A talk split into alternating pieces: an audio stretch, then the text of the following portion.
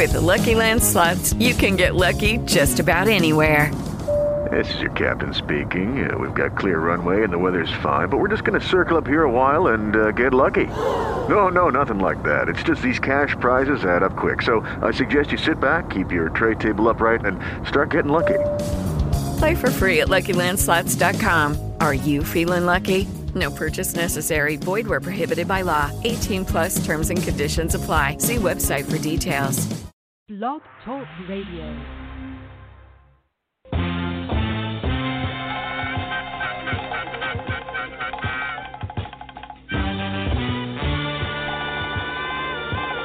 Good evening. I'm ALFO. We can be as badass as we want. We now live in a nation where doctors destroy health, lawyers destroy justice, universities destroy knowledge, governments destroy freedom, the press destroys information, religion destroys morals. Our banks destroy the economy. The inability to defend on all of these fronts, be it voter suppression, and you, you can go down the line. You can go down the line.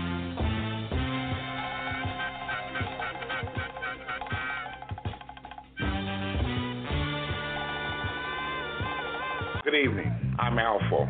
This is the ALFO Show.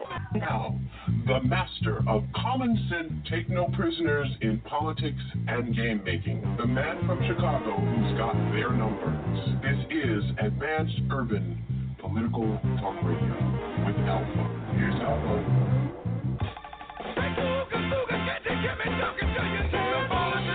Let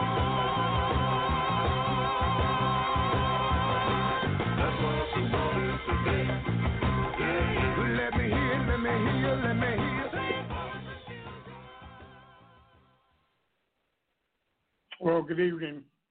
Good evening, and welcome to another episode of the ALFO Show, where the truth must be spoken more than once. I am, let's call it a quandary, because I don't know whether to be angry or to be, I told you so. The media. Let's start with the media. They've been so afraid. They've been so standoffish, cavalier, indifferent. And how is it that presidents from Bush, Obama, now Trump, allow this Bob Woodward to hang around knowing he's a snake. This is the this is the just the obvious. You're gonna bite me snake story. Or the scorpion. You're gonna sting me. And the I'll call it the nice, helpful American media wants to invite them onto the boat to carry them across the river. And when they are stung or bitten, scorpion or the snake, they act surprised. Well, why did you bite me or sting me? Well, you know I was a snake or a scorpion when I got on the boat with you. I just do what I do. This is where the media is.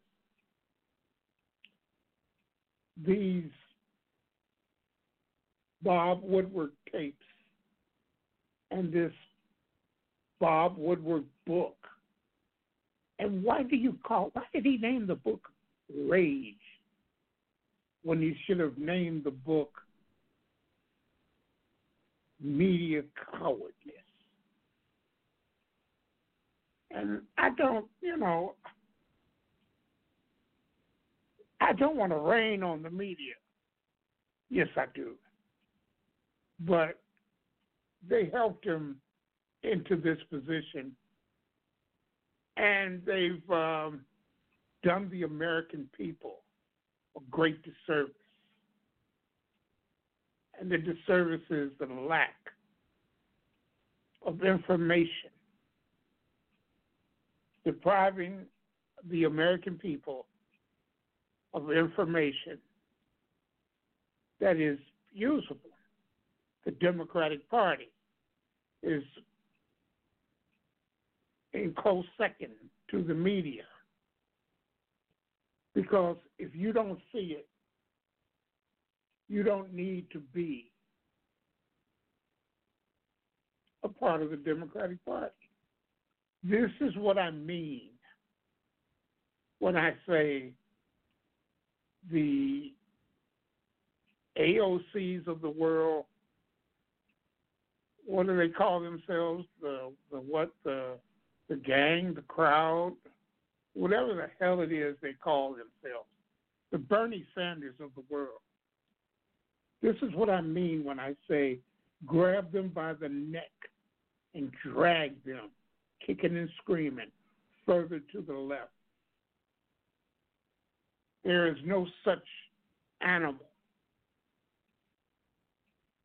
as radical left, but the media and the Democrats have allowed themselves to be pushed to that side. And that's what I mean. These are revelations in these tapes alone that spell out what you're dealing with, what the media know that they were dealing with, what the meta, the, the science, the science knew what we were dealing with. And I can't help it. I just, I'm waiting for this a hole, or like this asshole to call me. The same one that called me last week talking about riots, talking about the things that American people are more interested in. What could be more interesting than 200,000 American deaths? This is a Benghazi times what? What? Somebody do the math for me. Because right now, strain my mind to get to that point. Ebola came to the shores. And if it had been played the way Trump has played the coronavirus, what would they have done with the Obama administration? I have one post in the chat room that simply, and Rachel Maddow basically brought it home. Rachel Maddow basically said, this is the part where president is asked to step down, to resign. He has violated his oath of office. He has not protected the American people per his oath of office. He has not done what was right for the American people. And in these recordings, everything points to incompetence. In these recordings, well, and in this book, Dr. Fauci is mm, Dr. Fauci is quoted as saying things like he was rudderless. He had no direction. He was in total confusion. And that's where we are. People, that's where we are. This man had no business being president, but he found a way to cheat. uh, that's right. He found a way to cheat. That's right, Scooby. He became president. The media looked the other way. Democrats look the other way.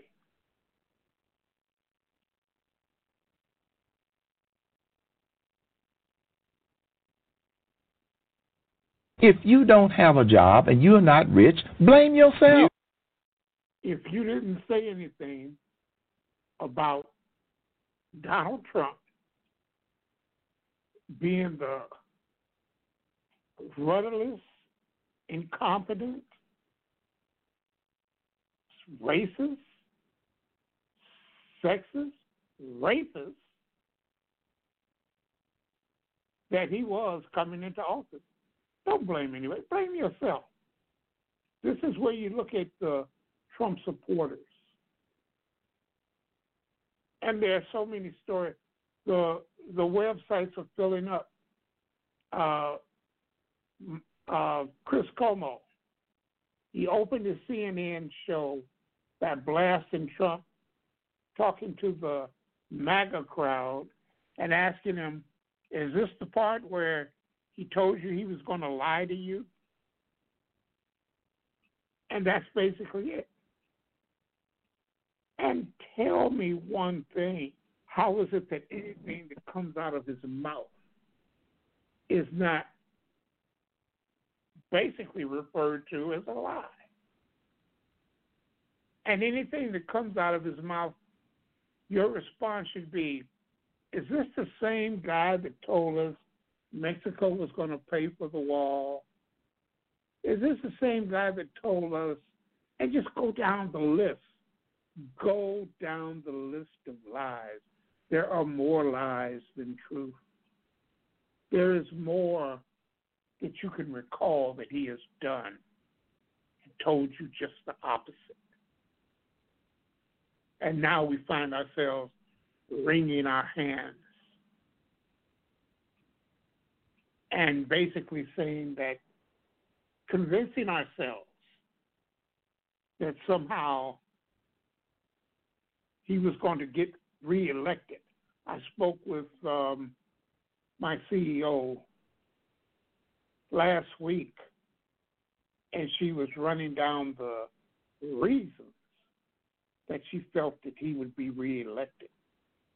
I got a call from a clown, and I refer to him as a clown because that's what he is, or that's what he was he calls me up and tells me that America was more concerned about the protest and the rioting and the 93% of the protests were have been peaceful. That's not my numbers. Those are the numbers from the study that was done about all of the protests.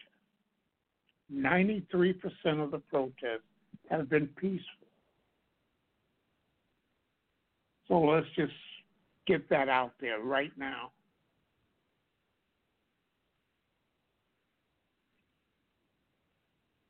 So please, please, can someone explain this to me? With what has come out about this book. Oh, and by the way, in other news, Susan Collins uh, has new corruption allegations and possible ethics probe coming on her. So her reelection is on life support. We will flip the Senate. We will bum rush this clown of a president out of office. We must. These are the things that make me sit up and take notice. It literally makes me sit up and take notice. Almost like a B movie. Racism is up, human rights are down. uh, I love that little part of the of the song uh, where Gil Scott Heron breaks that down. It's just unreal. It is just unreal.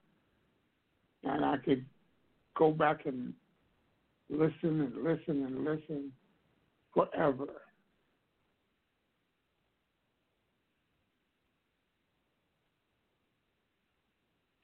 It makes no sense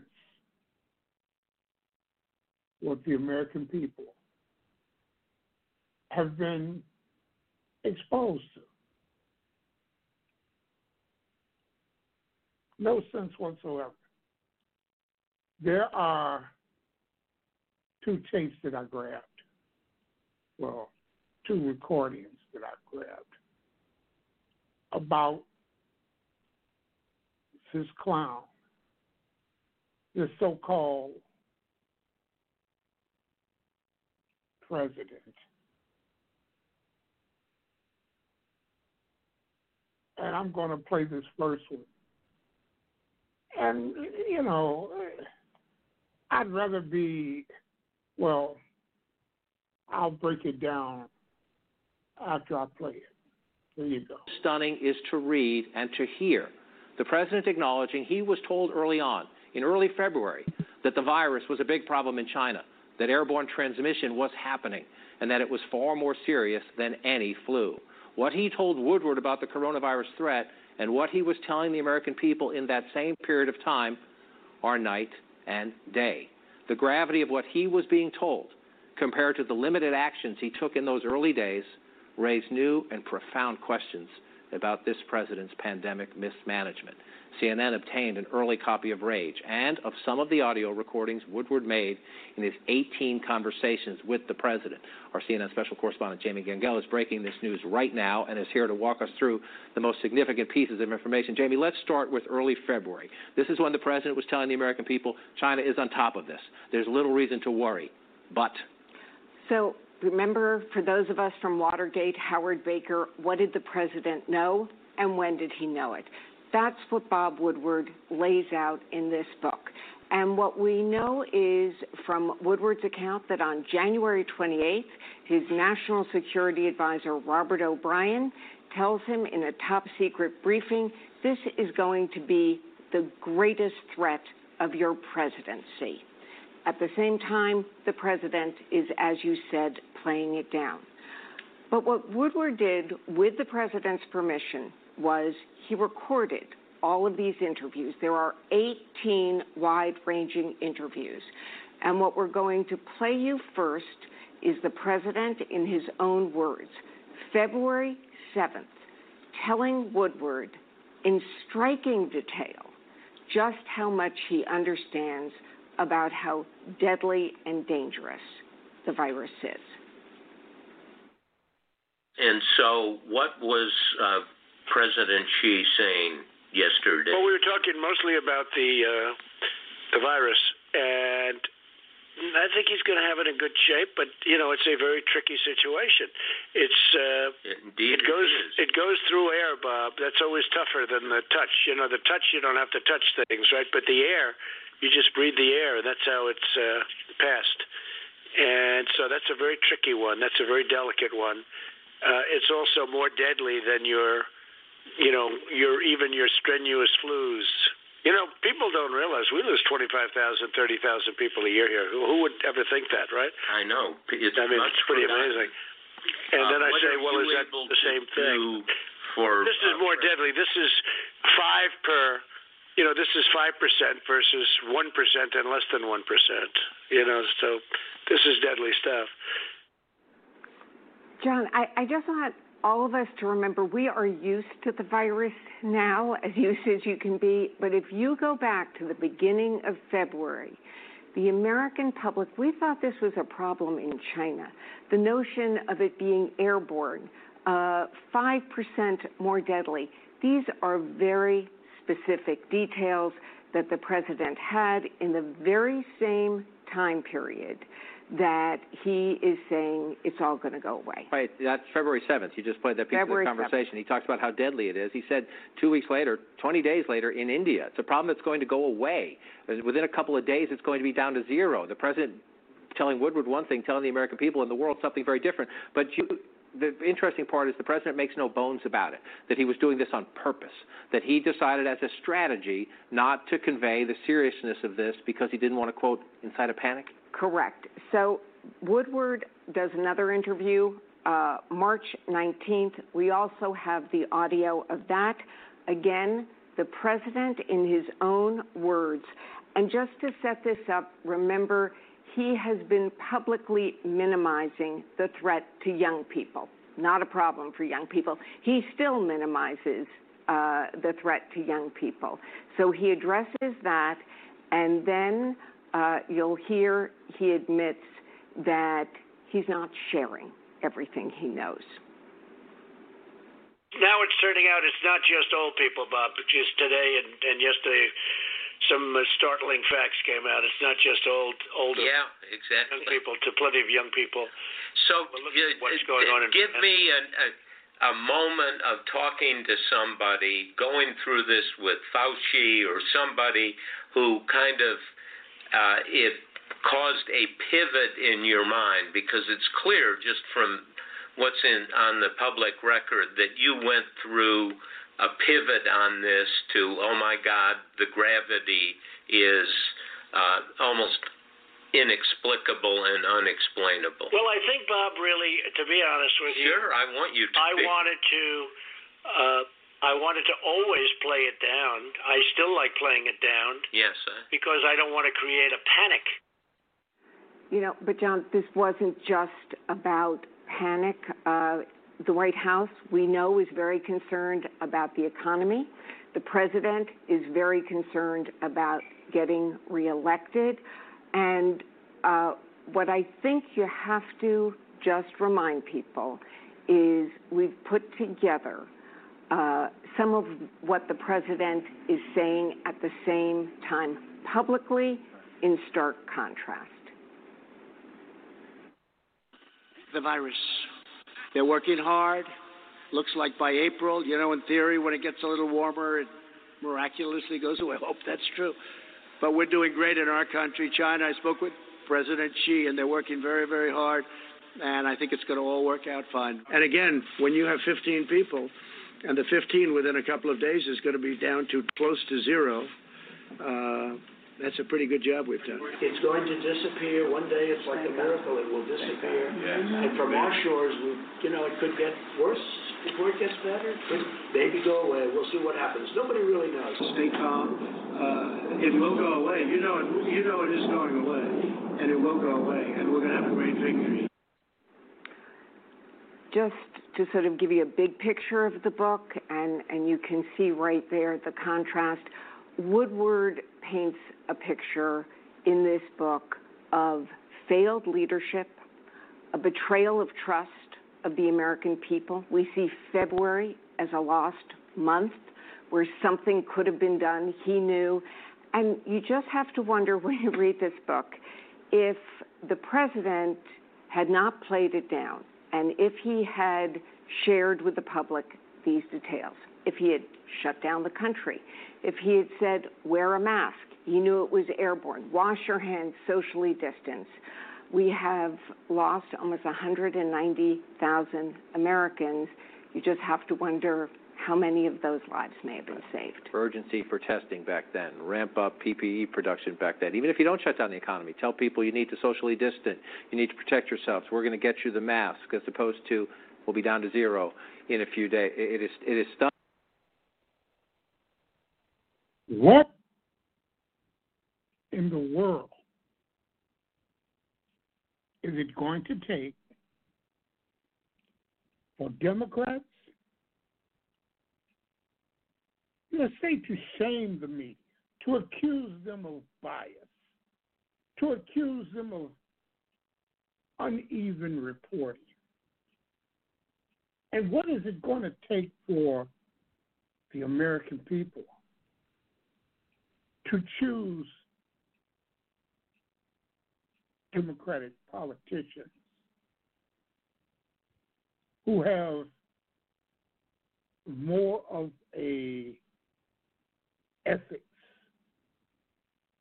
spine, an ethical spine,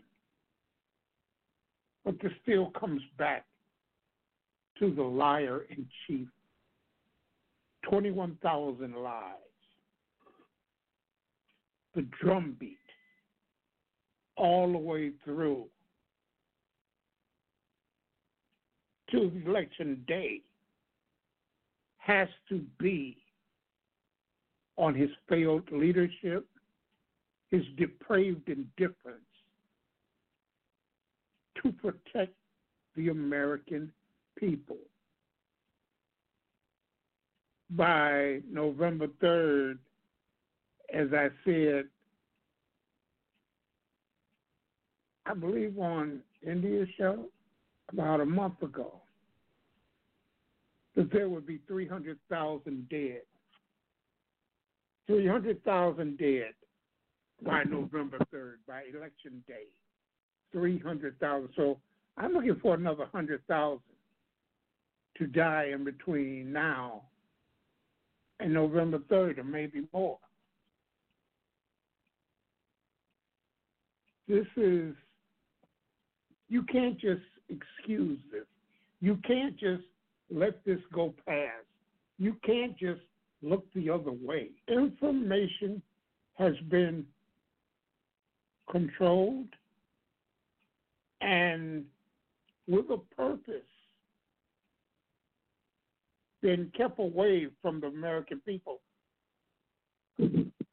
The tone should always finish with this is just the way it happens in Russia.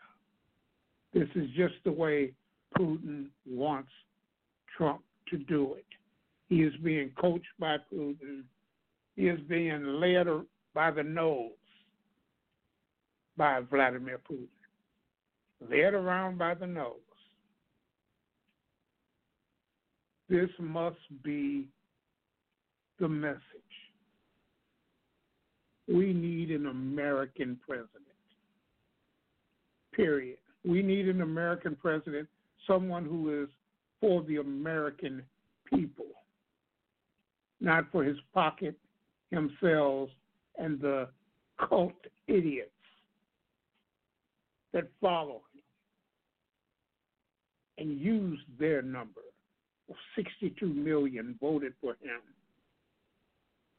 because 62 million fell for his lies. 62 million ignored his misogyny, his racism, his sexual assaults. 62 million people basically said, that's okay. He's going to shake things up.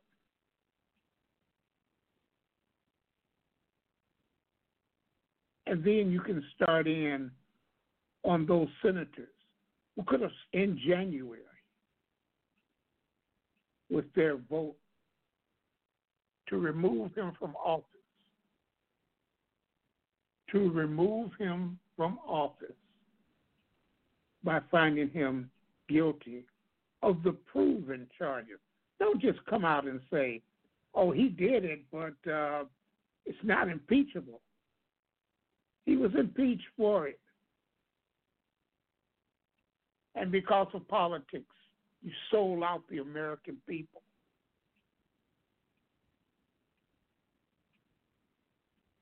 And that should be the message. The clear message that the American people receive from the Democratic Party, from the Democratic Party, has to be a better, a better understanding of exactly what we have and exactly what's happening.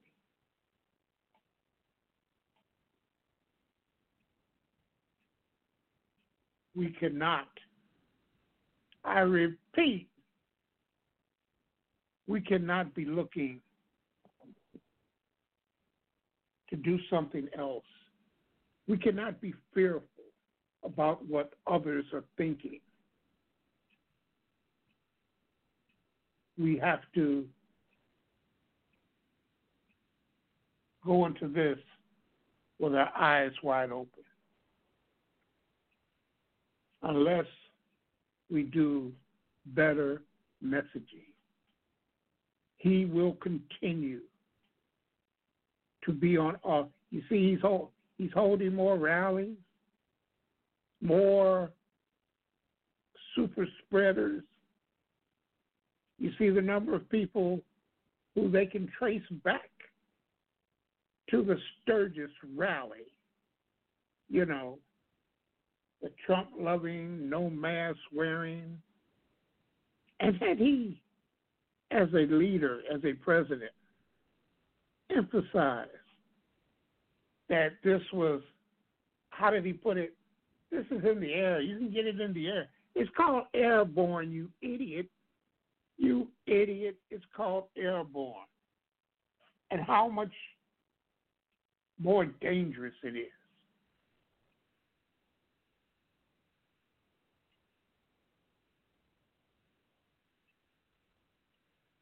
It seems to be a crime of depraved indifference. I keep using those words. Depraved indifference is one of the defining statements of his presidency depraved difference. he don't give a damn about you or the horse you rode in on. He doesn't give a damn about those MAGA hat wearing idiots who support him. And they just can't see it. They just can't see it.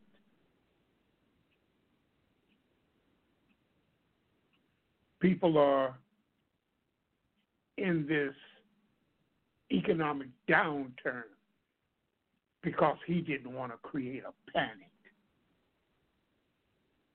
He didn't want to, he is a damnable liar. He can tell you that he didn't want to create a panic, but I can tell you that he was trying and he is still trying to take us to what is called herd immunity, where at least 2 million or maybe more will die. Herd immunity, if everybody gets it, then only the strong will survive. And those essential workers, you know, the minorities black, Asian, frontline workers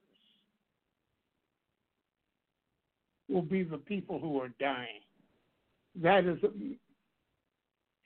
that is another message.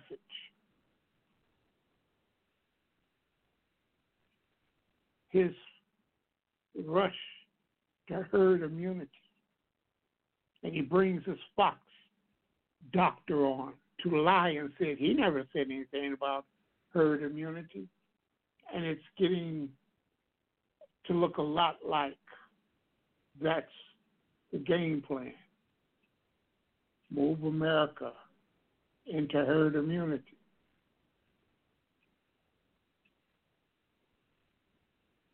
But you see, that's another messaging mishap for Democrats. Herd immunity should be front and center.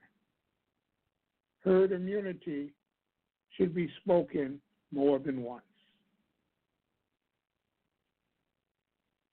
And all he's got is to stand in front of a bunch of people who are going to spread this virus. And he keeps holding these super spreaders because nobody's going to find out about them until another three weeks, a month. Just like former candidate Herman Cain. He went to a super spreader event, and he was one who perished. He was one who perished. The rest of them will go home and give it to their families, and give it to the people in their community. And I would say maybe this could be a good thing because those who are reluctant to wear masks, those who um, who follow him, will begin to catch it more. But I'm not that cynical. I don't want to see anyone die from this. But now that I've said it, what the hell is wrong with me? Where is my mean streak? the people coming out of Sturgis motorcycle rally should catch it too. Should catch it too. And guess what? Now he wants to send your children after knowing that children are susceptible to this virus, if not more. This virus does not just attack your vascular to watch to inhibit your breathing, your lungs. If you survive it, you may come out with scarred lungs, but even more, you'll come out with an even deadlier, more silent killer. Those are the blood clots that are enhanced by having this virus, and more people are losing limbs, arms, legs, fingers, toes because of these blood clots. More people are dying from strokes and heart attacks because of the blood clots. And I'm sorry, I just can't help it.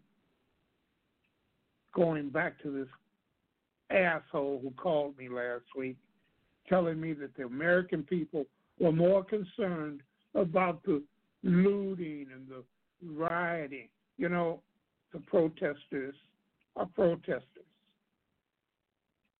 Rioters are rioters. looters are looters.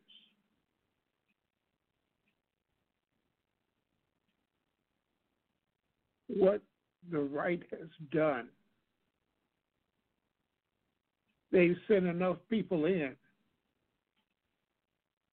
to try to sully, sully the name of protesters, to try to tamp back and push back on people who are tired of watching police shoot unarmed black people, Hispanic people.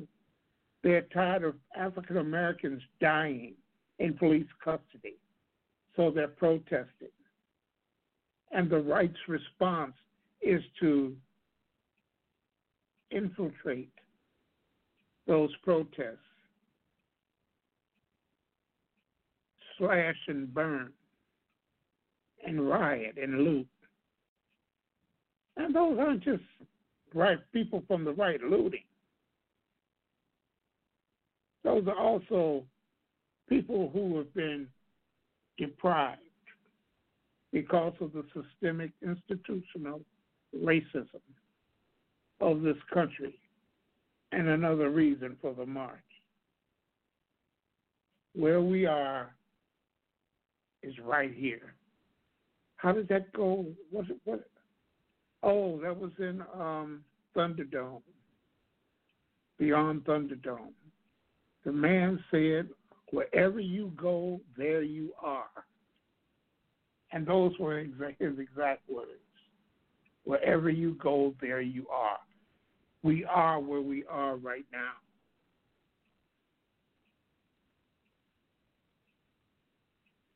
What in the hell happened? You know what? There's something awful funny about this damn this damn studio. Now, what is what has disappeared from my studio are my the number for people to call in, the number for me to call in, and my PIN number gone. It is gone.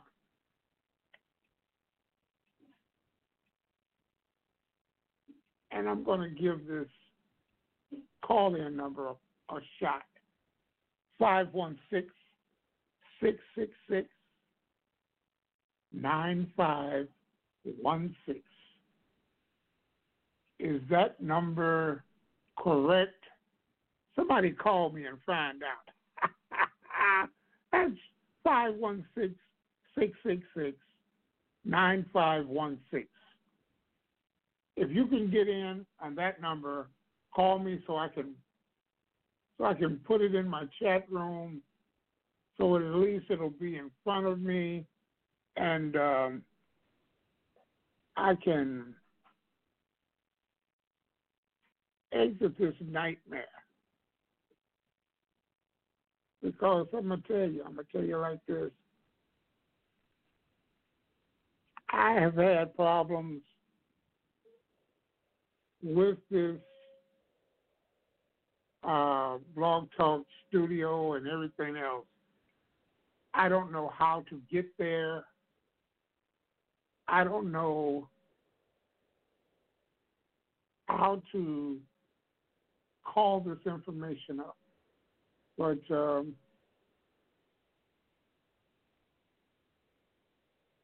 it makes for me, it makes no sense.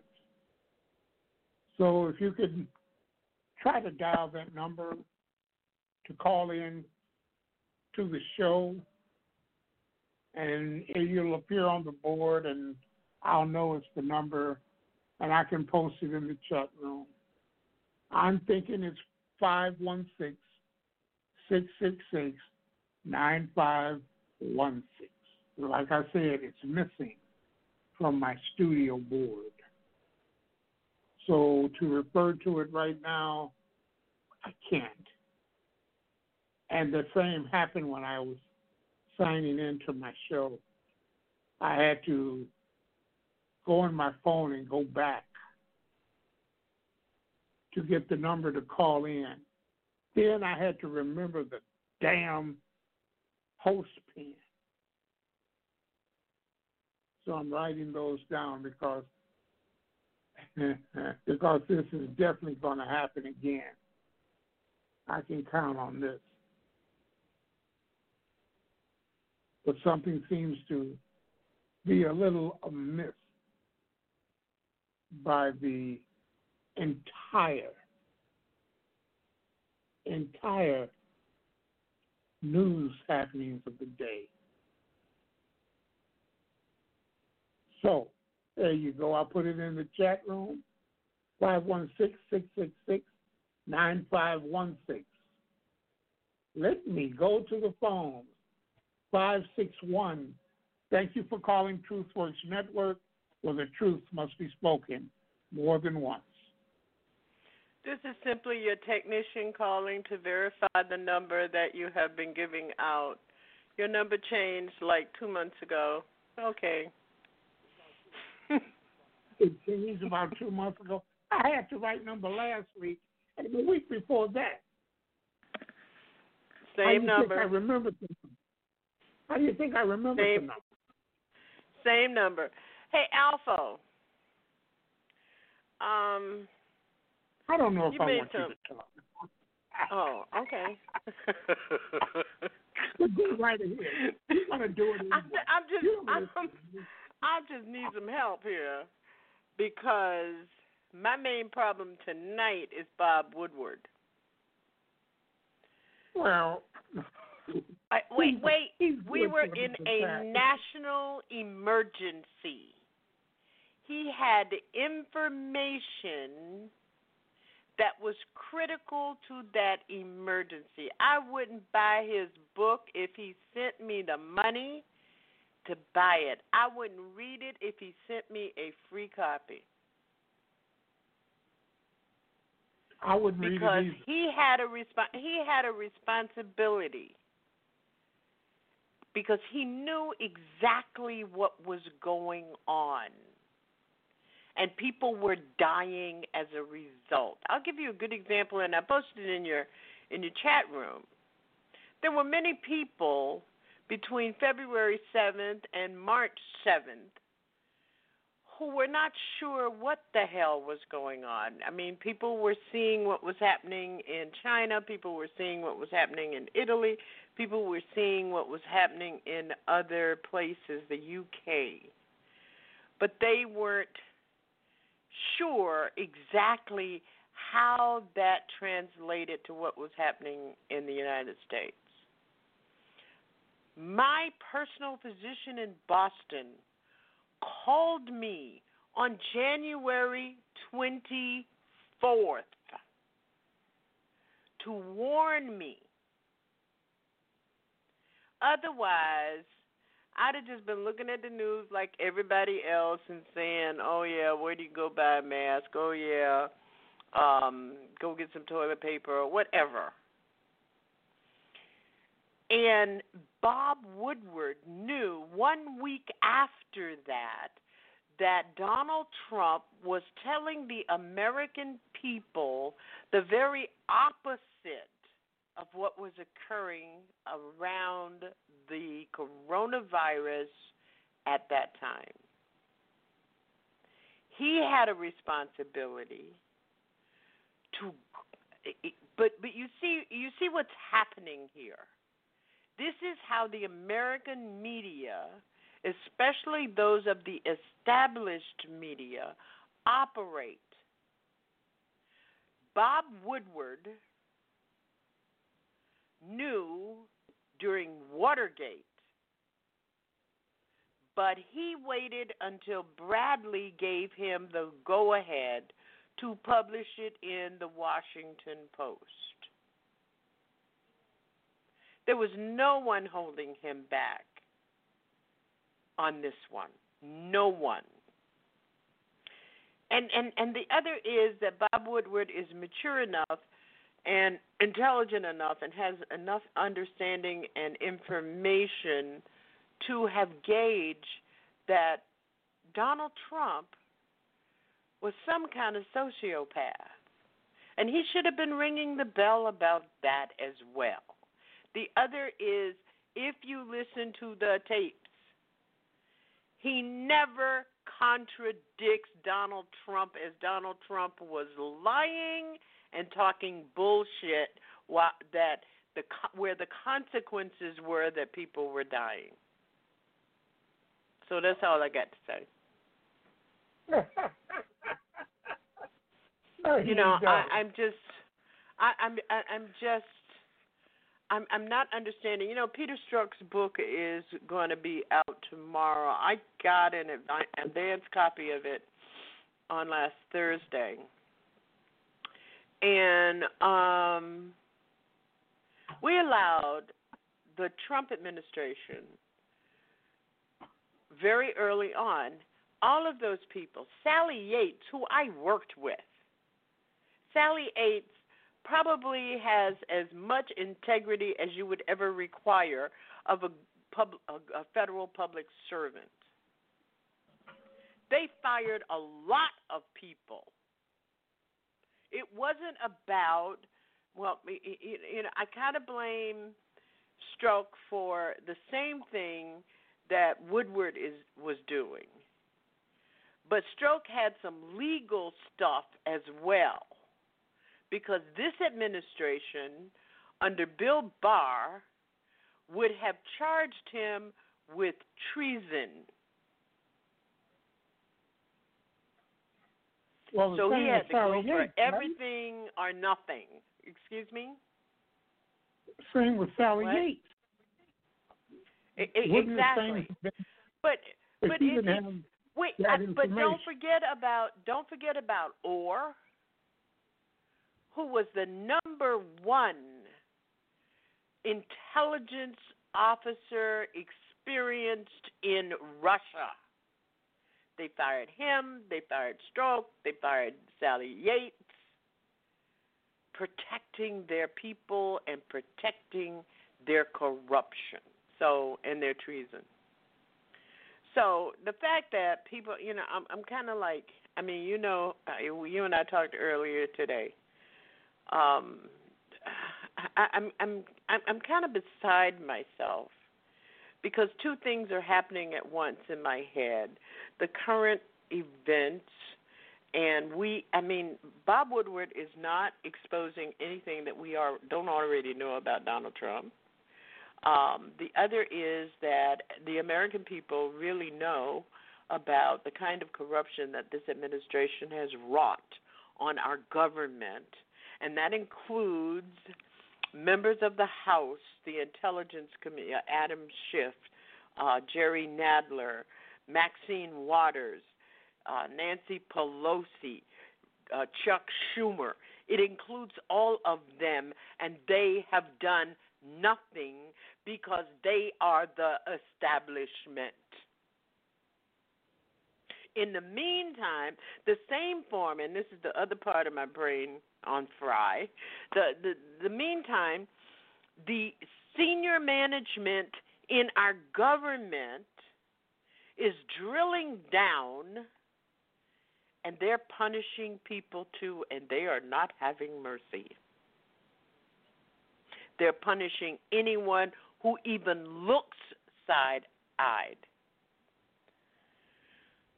I'll give you an example. Uh, last night, I had a conversation with a former colleague, and they were having a problem. And it was really about compliance and reporting protocol that I developed which meant that if there was a problem and you do the evaluation and the assessment and the investigation, you generally end up with no less than no less than 20 pages because in the protocol there's sections that you have to complete. You have to have the questions and the answers about specific areas of law, of regulatory of regulations and law. And in my consult, in my conversation with the colleague that I was helping last night, all of that has been shut down. So the same report is a template of one page on vital, vital problems and crises in this country around housing and law. That's what has happened to this government under this administration.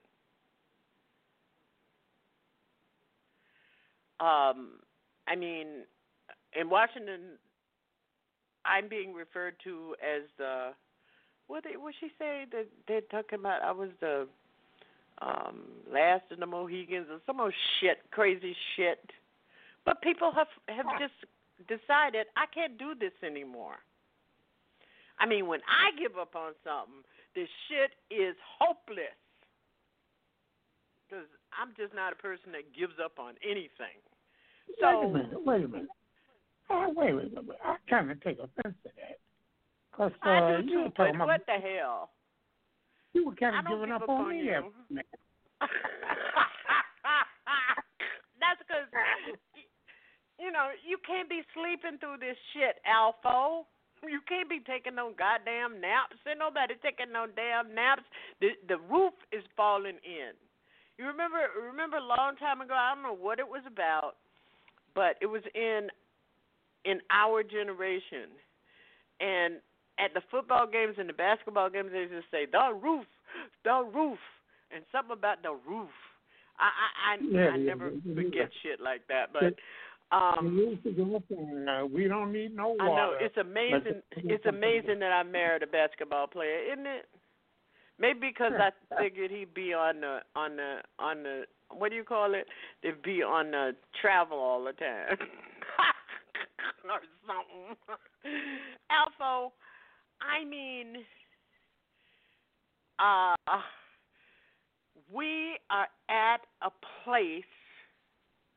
I mean, they knew not to provide the assessments and summaries, intelligence, National Council, security, intelligence, and assessment and evaluations in the report because they didn't want to get it to F- to the FBI. Right. In Peter Strzok's hmm. book, he talks about that. One of the first things that what's the what's the guy's name that he, they're waiting to sentencing him? Um, national national Flynn, security. Mike, Michael Flynn. Mike Flynn. Mike Flynn. One of the first things that Mike Flynn did, they're trying to act like Wolf did it last week. Mike Flynn did that. Y'all better read Peter Strzok's book and stop reading all this other bullshit. Mary, Mary Trump. Mary Trump can't tell me anything. I worked for two Donald Trumps. Well, Janice, And I was the one thing and, and and that was in my drinking days. If they didn't have good scotch, if I didn't have good scotch at my house, um, I think that uh, I would have had a problem. TMI, Janice. These- TMI. The Donald Trumps of the world are people who you can't even imagine. They are not like us. Oh, and by the way, I did want to tell you, but you had just finished taking your nap, and I figured you weren't interested. Um, I did want to tell you that all these black people, you hear about black people starting coalitions and organizing uh, black Trump supporters. That ain't nothing but uh, bullshit. and, and, and hoax. That now that's the Right. hoax. Okay. That's Russian bull. So do you want me to go now? so I could go make me a scotch. I, I gave up the bourbon. I'm I'm back on the scotch. Um, ALFO, don't know. Yeah. Oh, and in case your Yeah. audience wants to know, on my show on Saturday night, I'm talking to Nina Turner because I think she's the smartest political genius in this whole bunch of craziness that we're living in. Well, she can't vote for Joe Biden. That's what I want to ask her. Okay, I'll, What is it I'll, I'll tell her you want to know. She already told you. At some point, at some, I mean, I've been asking. I started broadcasting in 1985, and I've been asking this question to black people. And you notice black people don't come to my show too much, but I've been asking the same question. What do we want to get out of it? Some people say reparations, but if you ask them what is reparations, they can't tell you. Some say a tro- uh, Nobody can uh, tell you. I mean, uh, some people say they want freedom. What the fuck is that? Well, Janice, nobody can tell you what reparations are due for 400 There's a years. formula. Wait a minute, wait a minute, wait a minute, wait a minute, wait a minute, wait a minute, wait a minute. There was a formula for American Japanese. There was a formula for American Germans. There's been a formula for Caribbeans. There is a formula, ALFO. I ain't gonna have this conversation with you no more. You know, you know, I, I didn't get to the. I didn't get to. I because I was on the phone with you. I didn't even start cooking dinner until nine o'clock. You didn't want to start cooking dinner. Well, That's you're the reason that me. I ate the piece of cake before I even started cooking. Well, you cut Okay. the damn cake with a spoon. You can. that was what was available. All I was saw the cake, the That's it was a clean cake spoon sitting on the counter. Okay, but let's go back. Let's go back to to the Woodward tapes. I will guarantee you that by the end of the month, those tapes will be confiscated by U.S. law enforcement and it'll come out of Homeland Security. So, Bob Woodward, I hope he made lots of copies, but he needs to turn those. Ta- that's why he turned the tapes over to the Washington Post. I hope he turns them over to everybody.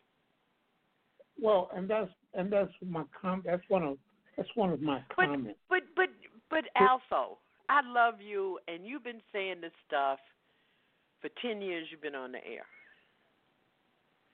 You and I could have written a script. I could have asked the questions, and you would have given the Trump answers. We knew. We knew that he knew. But we did nothing about it. We didn't demand that Nancy Pelosi begin new impeachment hearings. We haven't demanded anything of them. And then, you know, and I, just, I, I, I hate feeling hopeless and helpless like this. Because Jan- come January 21st, and I mean, oh, you know, I d- didn't ask you. I know I'm sounding like I'm drunk. I am not drunk. I haven't had a drink yet. I just finished dinner, but I did. I did have a half a glass of wine with my dinner. But anyway, you're not. You didn't talk about Michael Cohen yet. Michael Cohen Oh. said. Cohen said something very, very, very important. I ain't trying to take over your show or anything, but I'm just throwing some nuggets out, you know. But Michael oh, No, no, Cohen no, no,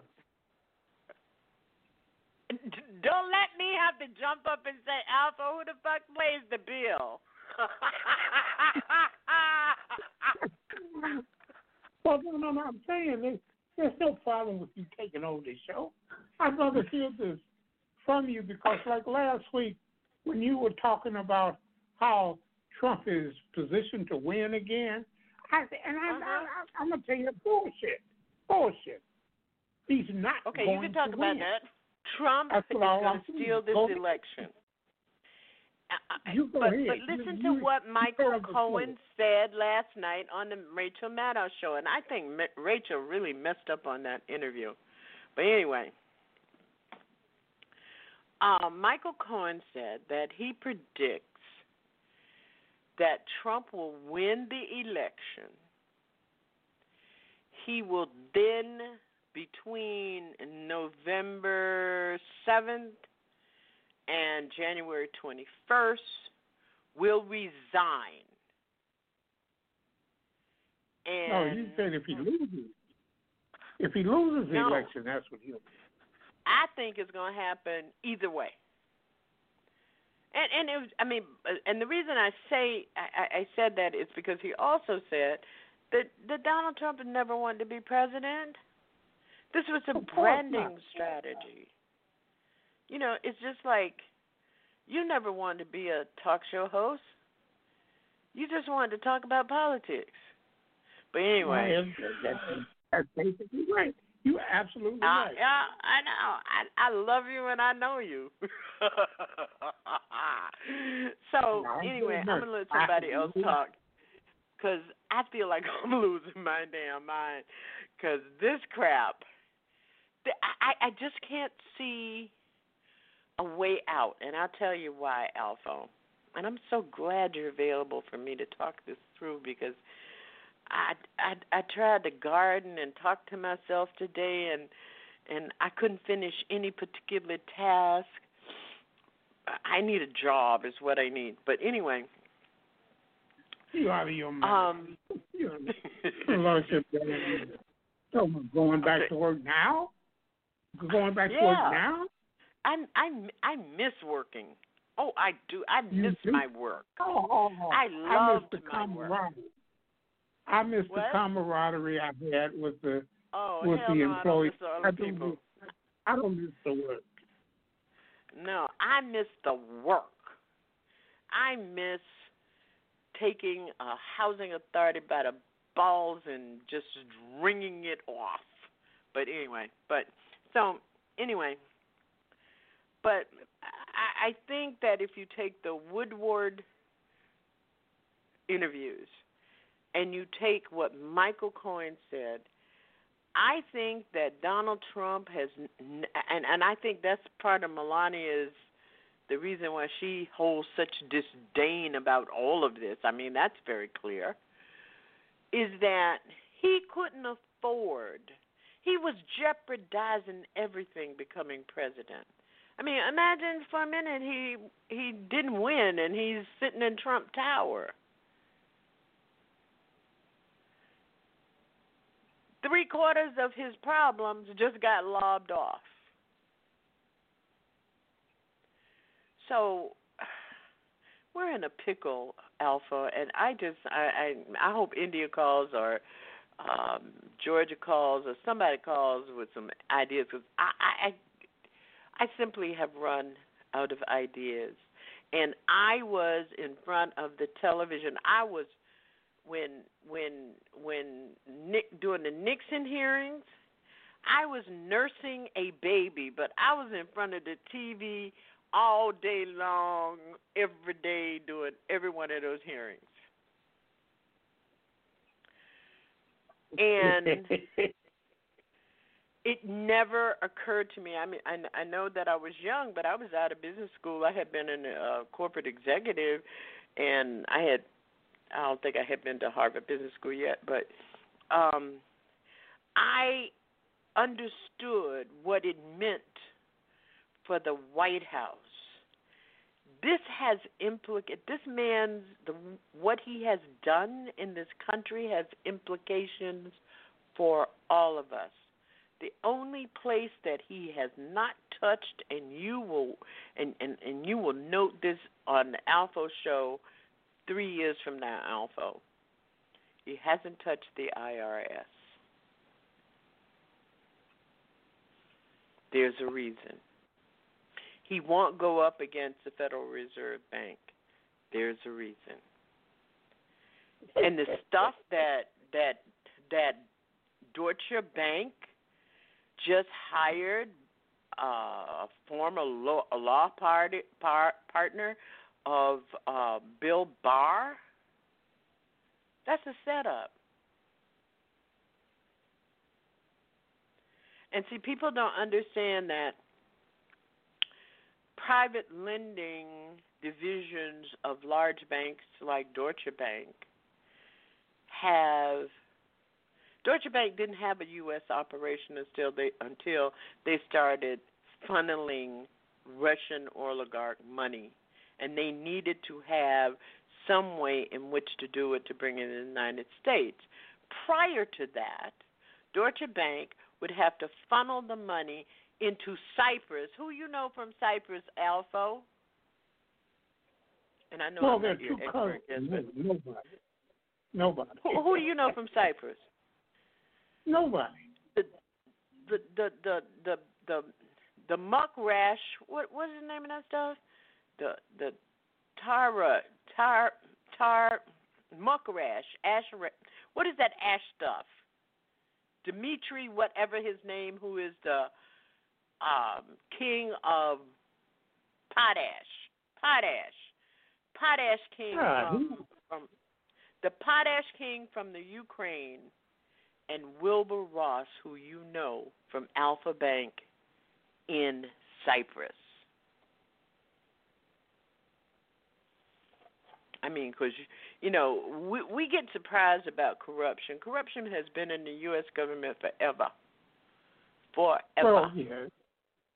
And Is did you hear Michael? Did you hear Michael Cohen sit there? How the hell could he fix his mouth to talk about he didn't know no about any Russian money laundering? Are you kidding me? Trump had to move out of Trump Tower. Uh, all the Russians were going to move out of Trump Tower because there was too much intelligence and FBI surveillance for secure and, and Homeland Security surveillance on Trump Tower for him to continue to live there.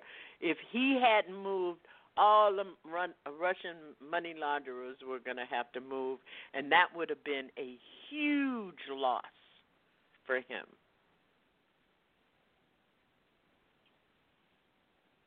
You know, Janice, when you speak about whether he wins or loses, he's going to quit, and uh, Mike Pence will pardon him. The Southern District of New York has to prosecute I mean, they'll him. take over, but for the major stuff, Yeah, but they have to prosecute him with extreme prejudice. With extreme prejudice. And I use Yep. that I use those terms because this is what it's come down to. What they have been caught doing is the same as what Russia has been caught doing. When Joe Biden becomes president, if he doesn't slap sanctions on Russia as if all, all of our lives depend on it. If he doesn't try well, to let me just say this. the Russian economy, on the on the Soviet on the Russian front.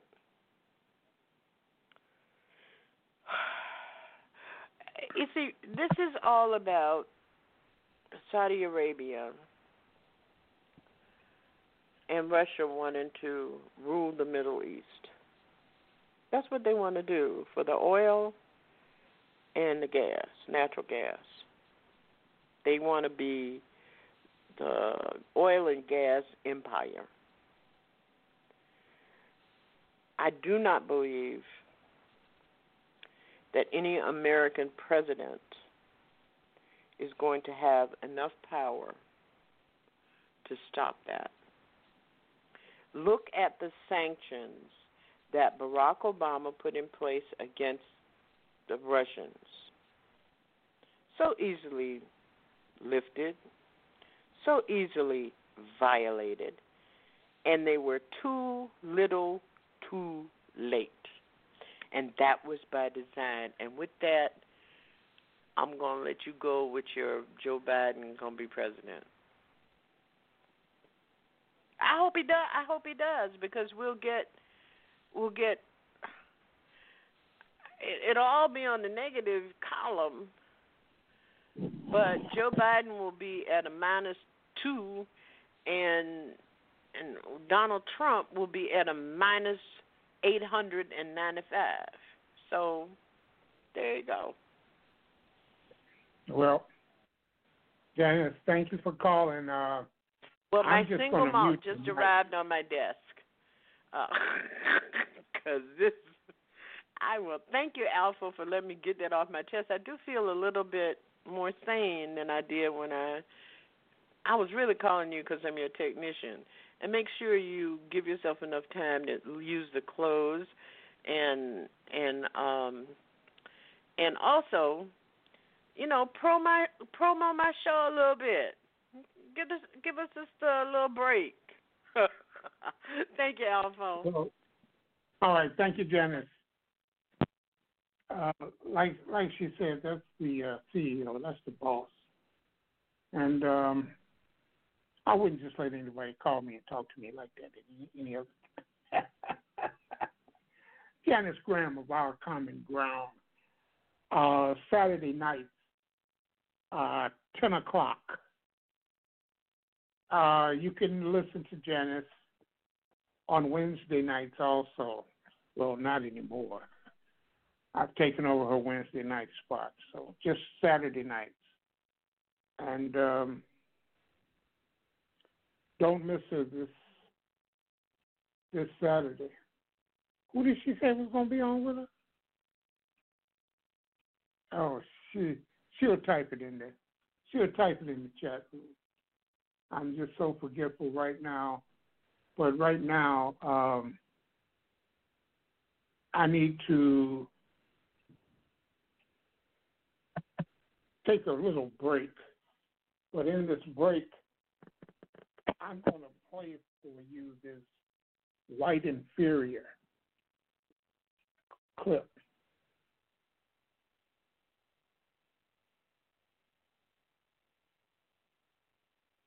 The white race is an inferior race and the black race is a superior race. Um, I'd like for you to respond to those uh, those claims. Thank you, um, Rock. To Mr. Potok and to the uh, Poverty Law Center and to white and black people alike. Hate is always manifested not just with words, but with deeds.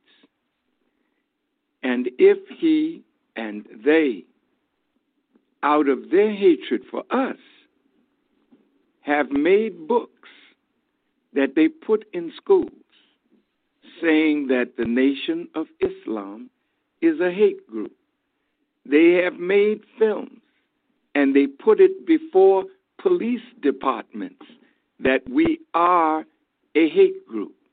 They are the purveyors of hate against the Nation of Islam. Now, if they've spent a million dollars a year on security, and yet all of this that they've done to us, yet they can't find one hateful act that any one of us has done to any one of them. So, what is it about our doctrine that causes them to classify us as a hate group? Let me tell you simply what it is. Now, they say that we teach that white is inferior and black is superior. I don't know in what context you are speaking because we as black people are in a very inferior position, not only in America, but in the Caribbean, in Central and South America, and in Africa. We once were in a superior position. But since two things can't occupy the same space at the same time, they are the ruling people of this time. So that's a lie or a misstatement of fact. But here's what we teach. And white folk teach it too. Uh, let's see. The Honorable Elijah Muhammad said two white people cannot produce yellow, much less brown or black. But the black man in us and from us came every species of human being that is on our planet. That is not hate or racism, that is an absolute fact. Now, some white anthropologists, one of the main ones was Dr. Leakey. He was looking for the origin of man. And he didn't, he may have passed through Europe, but he didn't stay there. He went to Africa and he found the bones of a man 750,000 years of age and they called him Zinj Zinjanthropus. Zinj meaning black, Anthropus meaning man, and Zinj Zinjanthropus had a father. So they kept on searching and they found bones of black people a million and a half, two million, three million years. We are considered in the Bible the ancient of days. You cannot find our origin. In the earth or in the sun. You find it with God. Now, having said that, does that mean we are superior? In the genetic sense, absolutely. If you keep bothering us, black folk shoot not AK 47s, they shoot something that if we mix with you, you are gone, we stay. So genetically, you are inferior. That's not your mentality. That's not your creativity. That's your genetic makeup. We can wipe you off the earth just cohabiting with you. And that's why your population is going down. Now, we didn't do that. You're the one that's promoting into marriage now. Yes, there was a time when you would kill a black man for looking under a white woman's dress that was hanging on a clothesline. Now that's hate. We don't do that. We are telling the truth. You came from us. You are the Adam of the Bible, and we are the us that made man in our image and after our likeness. And we are the us that gave you time on our planet for you to live your life for six thousand years, and we would not interfere with your rule until the coming of God. God is present now, and the truth is present now. So we are your Alpha. And we are your Omega. We, you began from us and you will end with us. That's real. That's not hate. That's your scripture. Now let's go to real. No, no, I got to finish this, Rock. Oh, I'm, I'm just getting warmed up here. Believe me, see, once you open Pandora's box, you can't take what's coming out of it. See, but you opened it. Now, isn't it true that in the Talmudic, the Babylonian Talmud, this is Jewish literature, that it was a Jewish rabbi that introduced the thought that black people are the children of Ham and are doomed, as scriptures say, to be hewers of wood and drawers of water. That we are not black uh, out of uh, this creation of God. We are cursed black. Wrong. But you put that out. Is that love or is that hate? How many uh, Muslims have segregated you? You down in Alabama, Mr. Potok. And in Alabama, who was it that put up white and black drinking fountains? Who put up white and black uh, hotel, motel? See, you are the author of that, and that speaks to your hatred of us. We didn't do that to you. You all did that to us. Right now, in the movie, there's a history of the great ball player, Jackie Robinson. Jackie Robinson. Look at what that man had to suffer to bring and open the door to black and brown and yellow to become a part of baseball. There you go. Uh, I'll play that, and I played it last week, and I'll continue to play it because it must be spoken more than once. Janice guest Saturday, tomorrow, tomorrow, just Wednesday. Saturday night will be Nina Turner uh, of the Ohio representative, Ohio state representative, who was a big backer of Bernie Sanders, and now she's got her arms folded and she's pouting and she refuses to vote for Joe Biden for whatever reason. Uh, this is one of the people I say, Where are you going? Pissed at Joe Biden? I've got no gigantic love for Joe Biden. What I have is this um, exceptional dislike, this hatred for Donald Trump. So enter Joe Biden, okay, for now. But we are coming.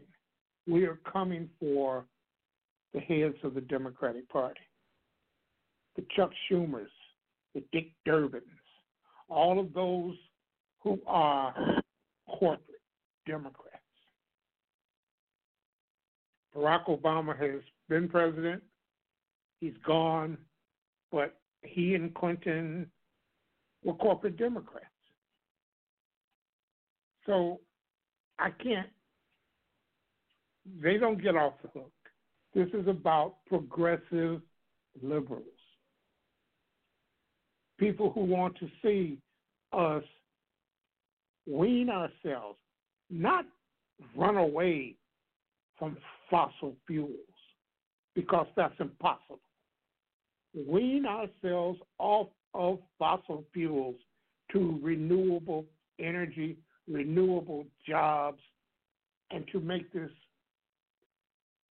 country a healthier, better place.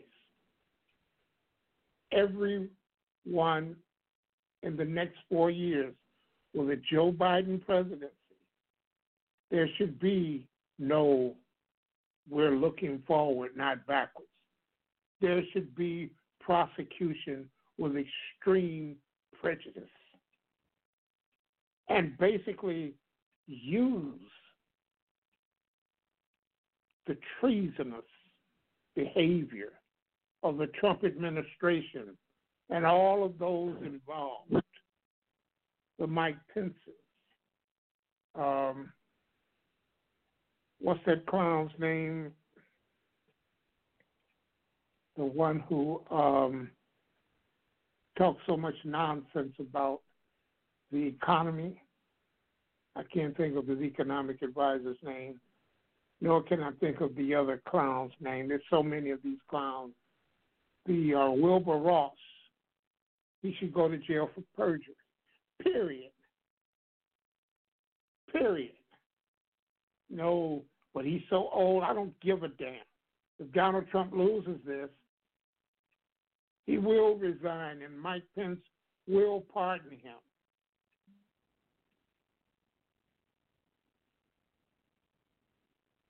That should be looked into. The pardon for Roger Stone should be looked into. There are enough former prosecutors who are never Trumpers. Call them what you want to call them. But right now, Glenn Kirshner comes to my mind. He is looking to open a Trump crime investigation. Yeah, that's right, Navarro, Peter Navarro. He should be prosecuted with extreme prejudice. Anyone who misled the American people, 300,000 will have died because Trump downplayed this pandemic when he knew better. When he knew better. The first piece of the, the first tape of the Woodward book that I played earlier in the show was Depraved Indifference. That's how I named it. And I've named another one, it's just called Depraved. And it speaks upon the thousands of people whose lives could have been saved Think about it. February 7th. Put the call out for masks.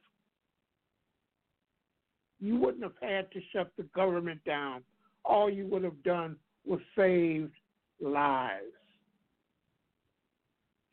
But he wasn't interested in saving lives. This bastard was interested in how he could make money, how he could peddle, this virus and turn it into a money making enterprise by peddling masks, PPE equipment, the whole nine yards.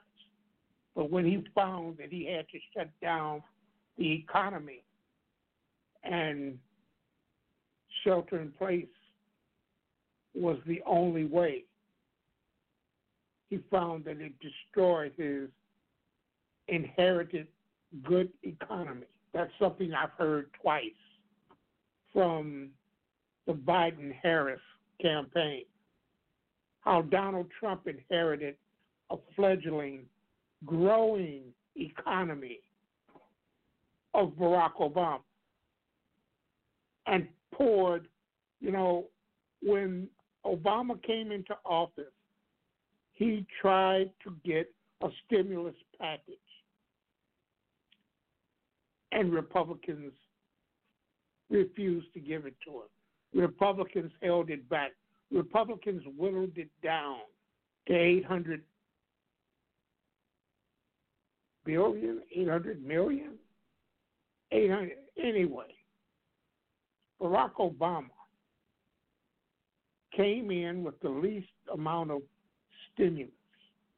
And the stimulus package that he passed, 800 million it was.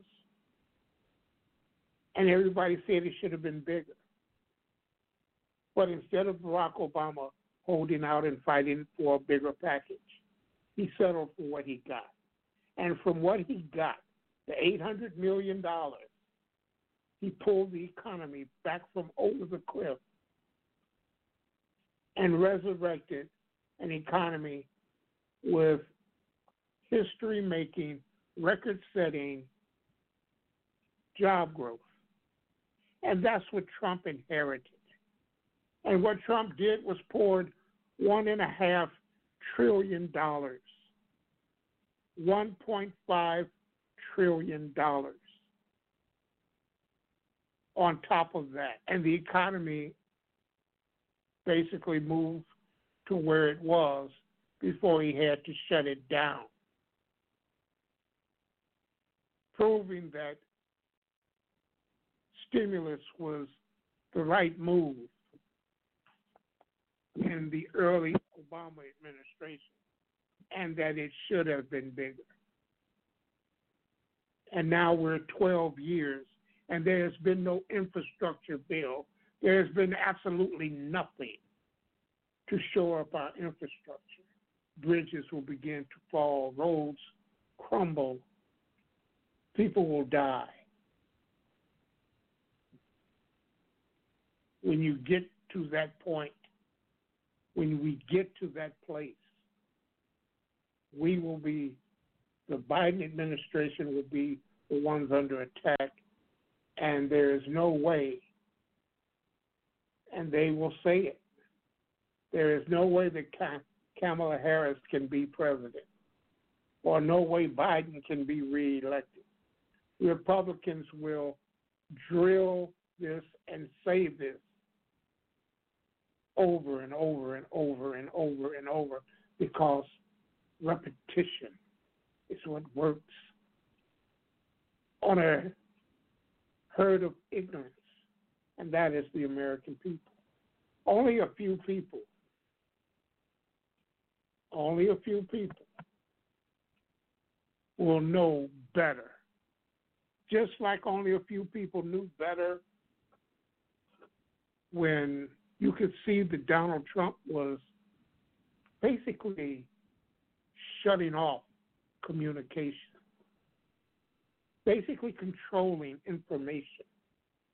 Just like he did with the pandemic, it all goes through the White House and Mike Pence. He took over the FDA, the CDC. He threw the World Health Organization. He threw them out because he had no control over them.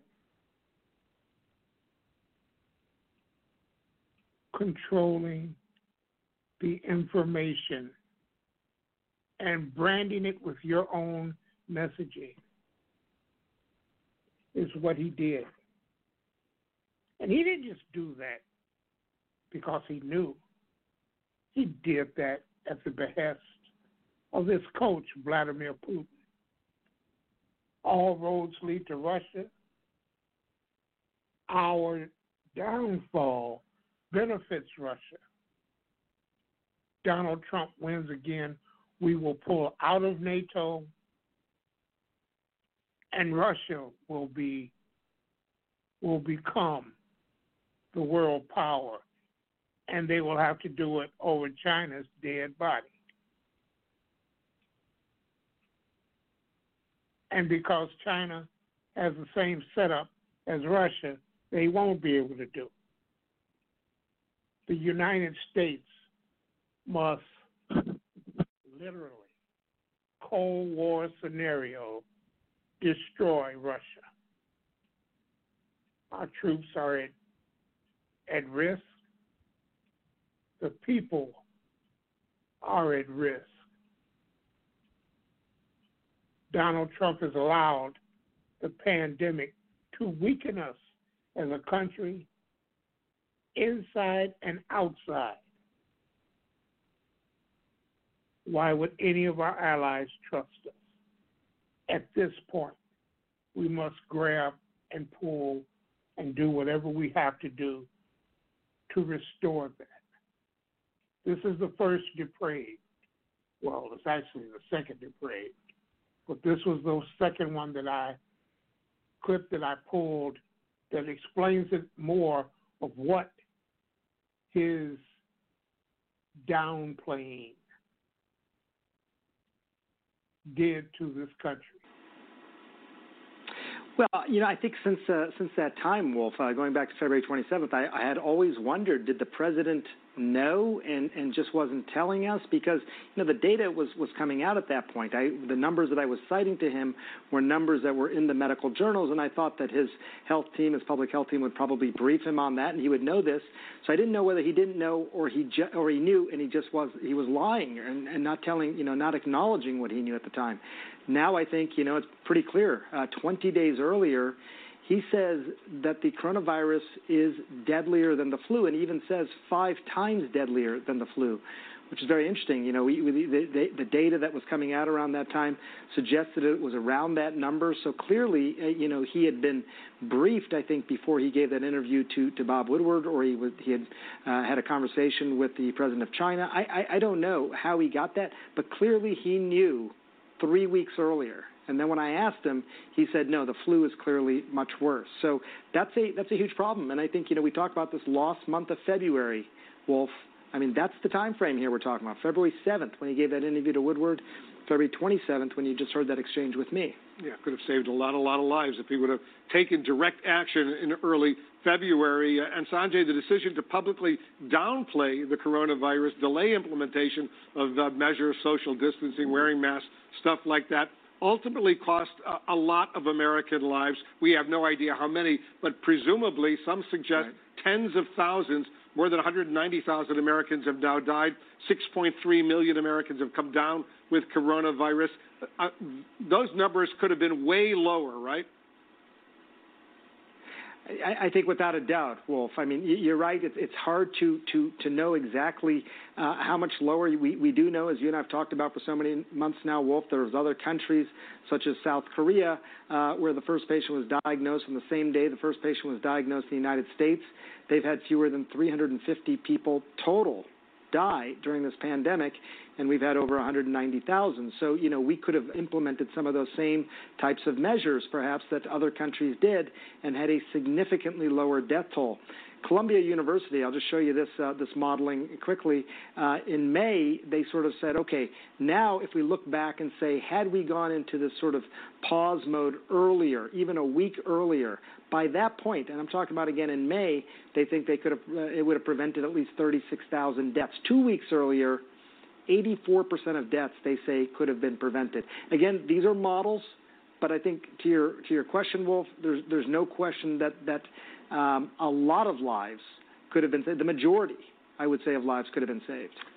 You know, Dr. Frieden, uh, you're the former head of the CDC. Uh, given what we now know about the president's knowledge of this virus back in early February, what should the federal response to this virus have looked like uh, starting in February? Well, there's a proven way of communicating about health emergencies. Be first, be right, be credible, be empathetic, give people practical, useful things to do. If you think about those five things, none of them have been done. Not first, not right, not credible, not empathetic, and not giving people things to do. What that means is we didn't start wearing masks when we should have. We didn't take it seriously. We didn't shut down soon enough in some places, and other places we shut down too soon, too long. This has been a failed federal response. The U.S. is a global laggard in our response, and we're coming up to a new, really important decision vaccine. What are people going to think when people talk about the vaccine? We have to be able to trust, or we can't control the pandemic. And for epidemics, those key principles of being honest and telling people what you know when you know it, that's essential not just for uh, uh, the, the talking point, that's essential for what people do to stop the spread of a deadly virus. You know, Dr. Frieden, uh, uh, Dr. Fauci, a man you know, a man Sanjay knows well, I know him. He's quoted in Bob Woodward's book as telling others that President Trump's leadership, in his word, was rudderless. And he reiterated yesterday that the public trust is absolutely essential to combating this health crisis. If you're going to convince people uh, to wear a mask, stay home, socially distance, get a vaccine, all of those things, Dr. Frieden, require public trust and cooperation. Yet we now know the president has been actually misleading the American public since the very beginning of this outbreak. How damaging is that? Well, uh, for many months, many of us in public health have just been uh, totally surprised to see the lack of concerted, focused federal leadership in communication, in planning, in guiding the response. This is the biggest public health emergency in 100 years. The federal government drilled for this, was ready for this.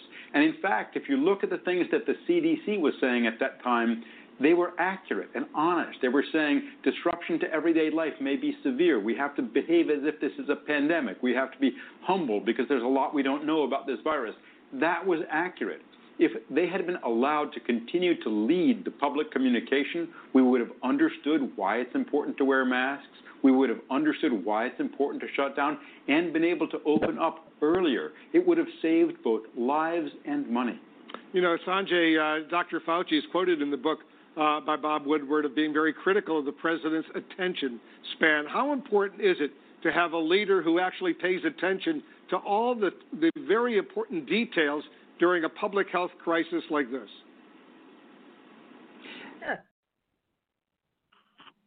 Somebody, can somebody please, can somebody please explain this to me? How is it that this is not borderline? This is right there. This is criminal. This is criminal. And why this isn't being pounded repeatedly over and over about this president and his leadership and his lack of leadership. He has allowed hundreds of thousands to die because he didn't want to panic. What about the panic now? What about 300,000 dead now? What about the hospital bills that people who are lucky enough to have survived this what about the hospital bills that they're going to get? Why are you in court fighting to eliminate the Affordable Care Act, which will plunge millions into bankruptcy, medical bankruptcy? Why is it that this president is so intent on destroying the very inner fabric for Vladimir Putin and weakening this country for Vladimir Putin? Why is it that so many Republicans are so willing to destroy this country, to destroy our democracy? And unless you accuse them of this, it will never come out. This is the time when you can point to Republicans and say they are enablers. They are the ones who should keep us up overnight to worry about this. Has absolutely incensed me. The Democrats have failed in their response to the lack of response from the Republican and by the Republican Party, the complicit Republican Party. Don't talk to me about my colleagues on the other side, my friends on the other side. They can't be treated as such. They are the ones who are promoting civil war and violence if Trump loses. They're the ones who are backing Donald Trump,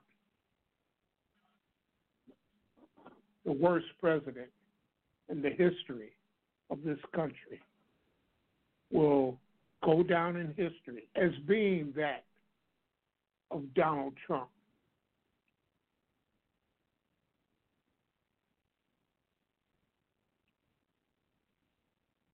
And something tells me that this is not going to happen.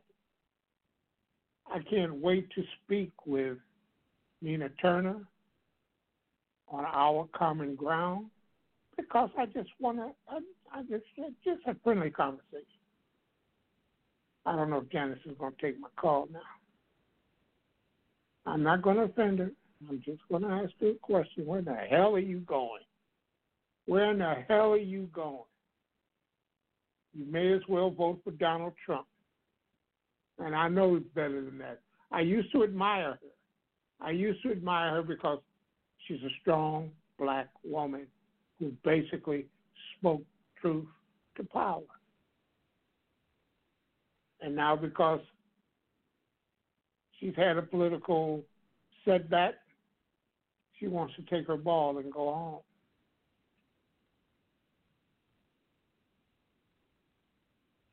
They tell you this is the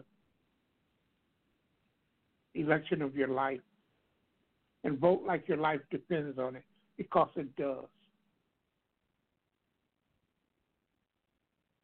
And the same should be told to the poor blacks who are under the thumb of this systemic racism, who are feeling the pain of voting rights violations, who are feeling the pain of disenfranchisement. You cannot sit this one out. Too many black people have set this out.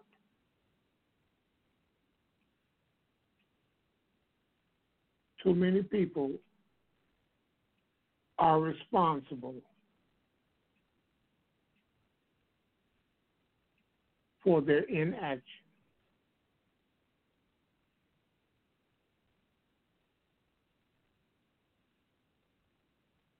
I want to thank Janice Graham for her call. I like it when Janice calls.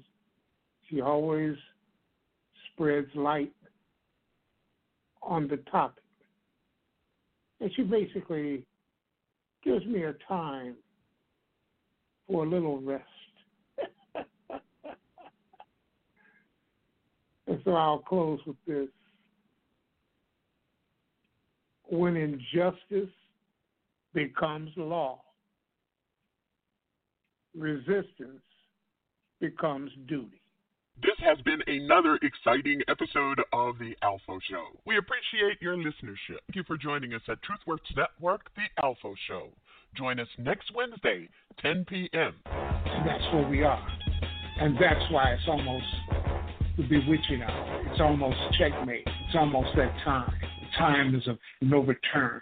it's almost a time when we won't be able to recover because recovery simply will not be in the cards for us. We cannot, I repeat, we cannot continue down this road because this road is headed for the ultimate dead end.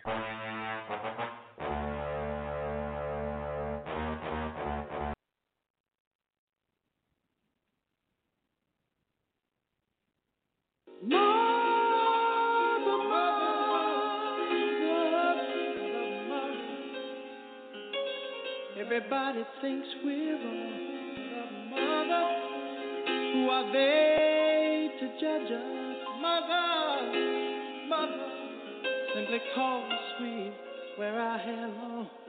Mother, mother, ooh.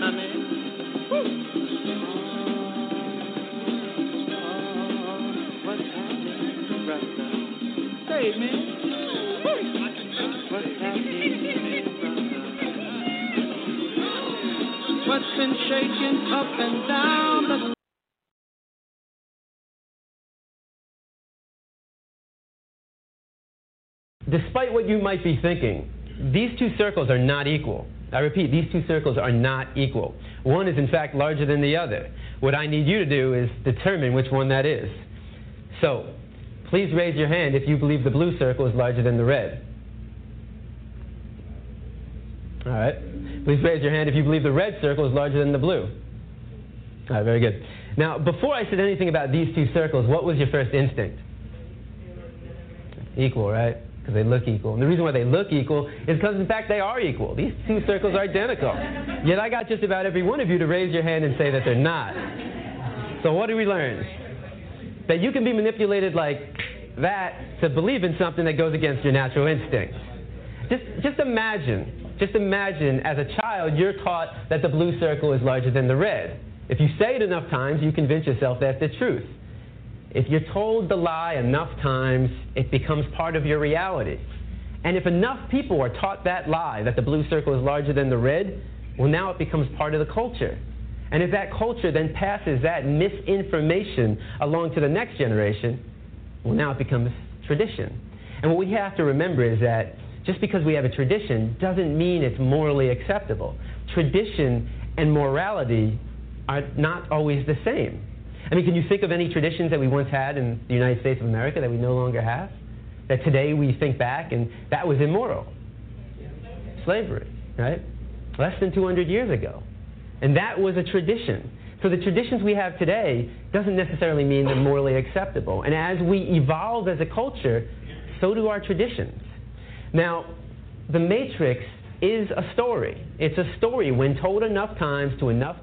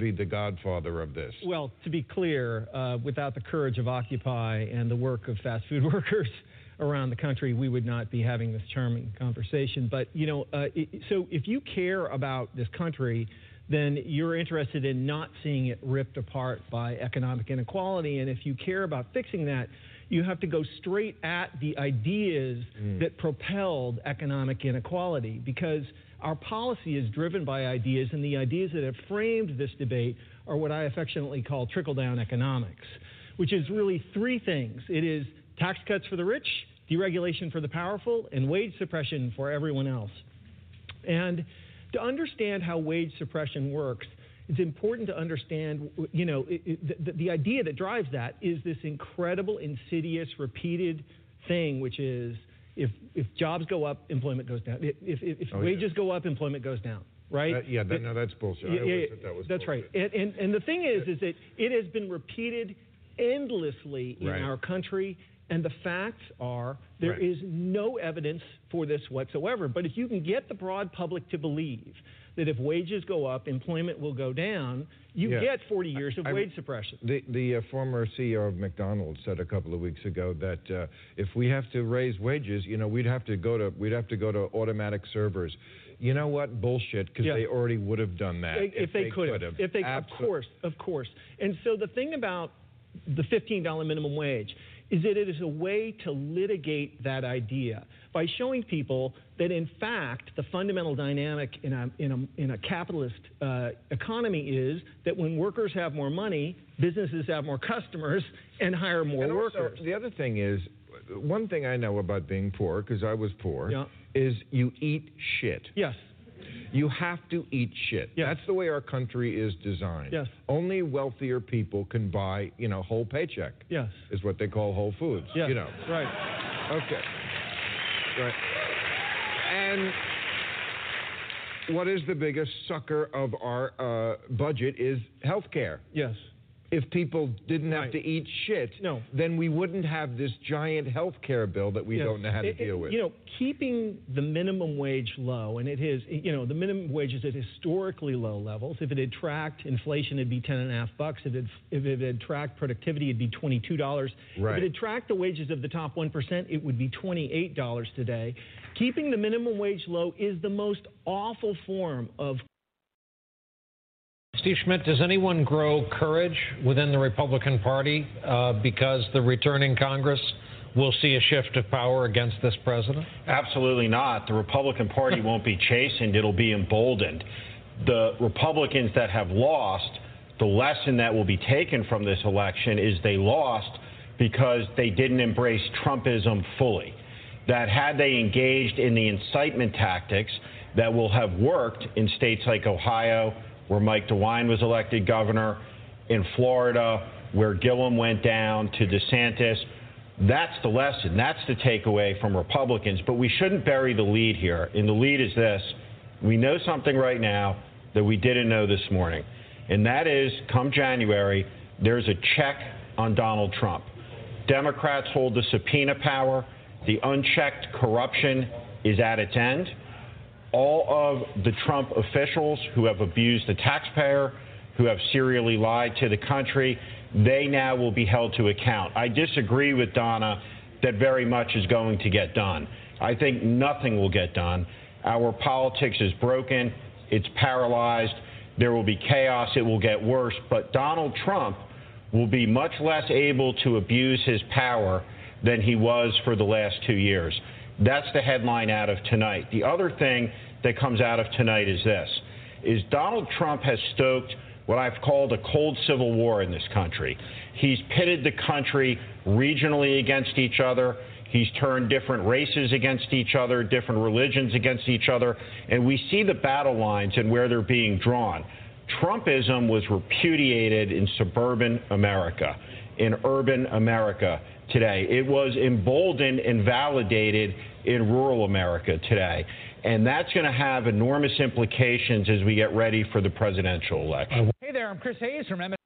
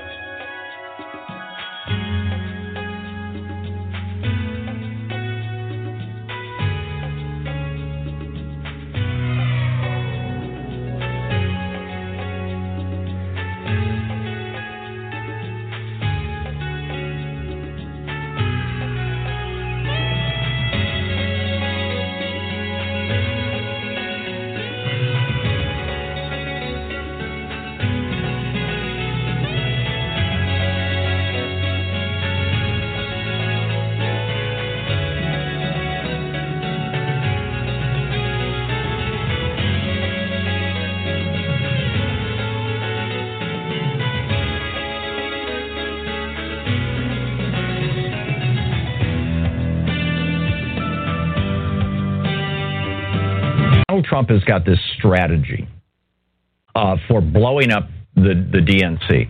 And in fact, he bragged about it yesterday. He bragged about how, you know, every day he's been able to disrupt the news cycle for the Democrats. They say I'm not supposed to, to campaign while while they're having their their convention, but here I am campaigning, campaigning, right? Um, I, I, it's like the guy can't start a sentence without I. Um, so listening to this yesterday as Donald Trump asked a foreign government,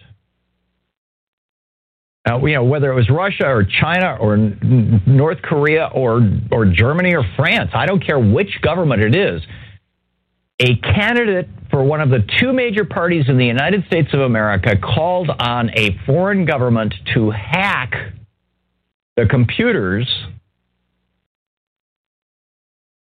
of the Secretary of State of the United States of America. Now, Steve Israel, who uh, used to run the, the DCCC, I, uh, the Democratic Congressional Campaign Committee, I'm not sure if he still does, but I think he does. But uh, Congressman, Democratic Congressman from New York, Steve, Steve Israel had this is clip number nine, had this to say about Trump. Well, that borders on treason. I mean, it, and never before have I heard of or seen a candidate, not just for president, but for anything, invite a foreign spy agency to hack America's computers. There you go. So, uh, you know, a lot of people are shocked by this. I would like to uh, point out, and the Democrats are, are, are way too oh, what's the word? Thoughtful, considerate, care about the future of our nation, um, gentlemen and women, uh, whatever, to point out what I'm about to point out. But I'm telling you, if this had happened on the other side, if a Democrat had said this, and if a Democrat had the skeletons in their closet, if the Democratic Party had skeletons in their closet that I'm about to share with you about the Republicans, then the wrath of God would have come down on Donald Trump yesterday. So, what am I talking about here? What Donald Trump did by calling for a foreign government to hack the computers of the State Department, basically, and, and Hillary Clinton, the Secretary of State. What he what he did was arguably treason. And uh, you know, the, there's a long history in the United States of our being very upset about that. I mentioned yesterday the XYZ affair, and uh, you know, maybe you've had an opportunity to Google it or look it up or read about it. It's actually a chapter about it in my book. Uh, what would Jefferson do?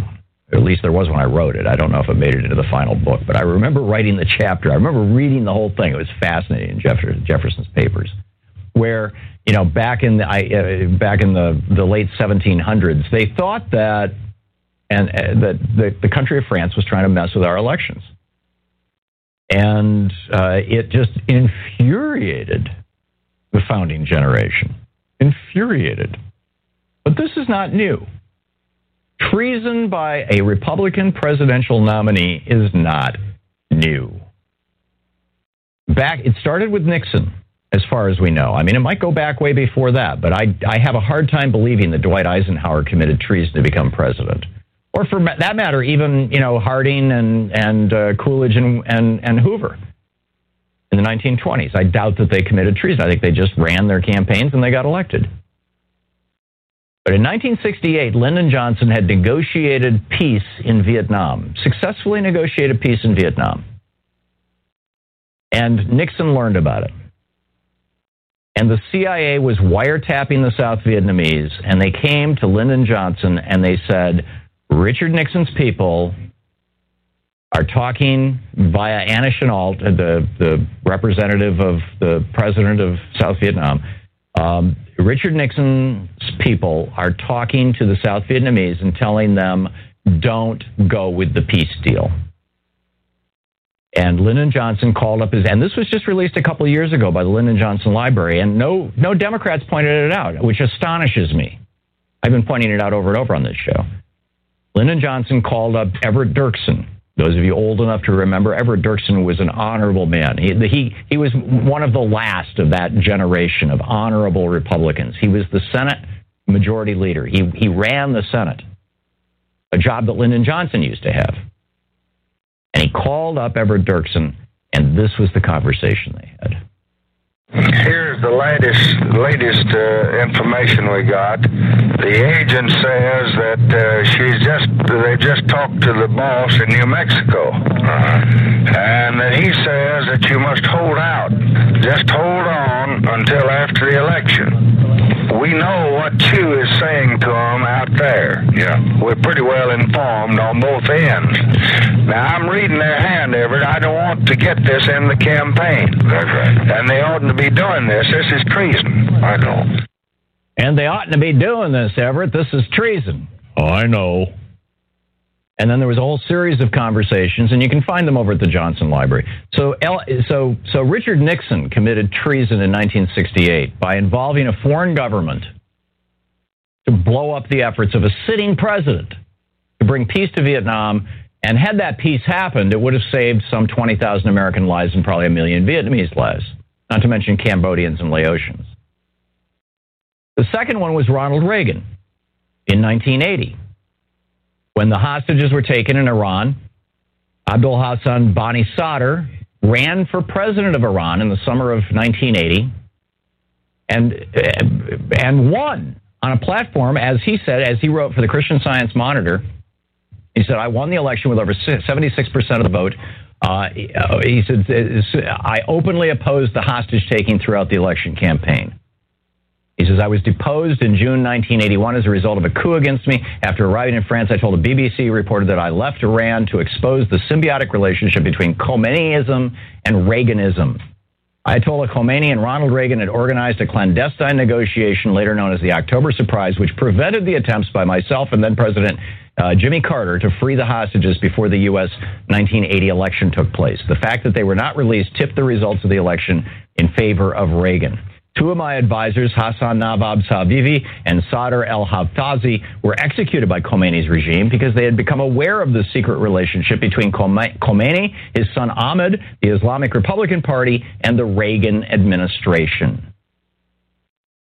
And this became what we refer to as Iran Contra. We, by October, before the election, the month before the election, we were transshipping via Israel spare, spare aircraft parts, specifically tires, to Iran. And for the next three or four years, we were selling illegally, under the table, illegally, in violation of sanctions. The Reagan administration was selling weapons to Iran in exchange for them holding the hostages until the minute that Reagan put his hand on the Bible. So, what Donald Trump is doing in committing treason, using a foreign government to manipulate a U.S. election, is part of a proud Republican tradition.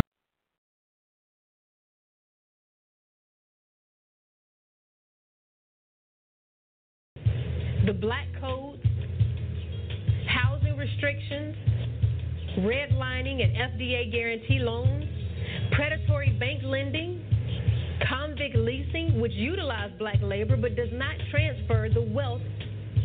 I wish that I could say that this wealth disparity in America was isolated only in America, but it's not.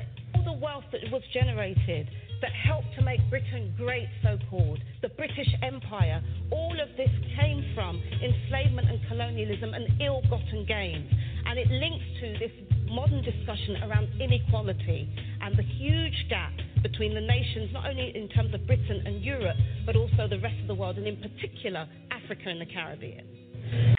I think there's been a lot of debate over here, at least I've heard there's been a lot of debate I just came in from uh, California earlier today, and before that, I was in um, Michigan campaigning for Abdul El Sayed, Fayrouz Saad, Rashida Tlaib, David Bannock, Rob Davidson, all candidates who refused to take corporate money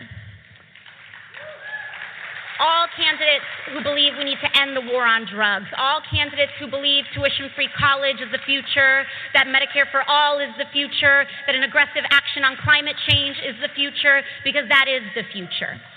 Because that is the future. I believe that sometimes we, we make some mistakes, that we, we have this idea in our brain of what a swing voter is. But after spending this time in the Midwest, after talking to folks constantly, I think we realize that swing voters don't vote for the person who's moderate enough, the person who is most timid, the person who backs down from their starting point. That is not who the swing voter votes for. The swing voter votes for authenticity.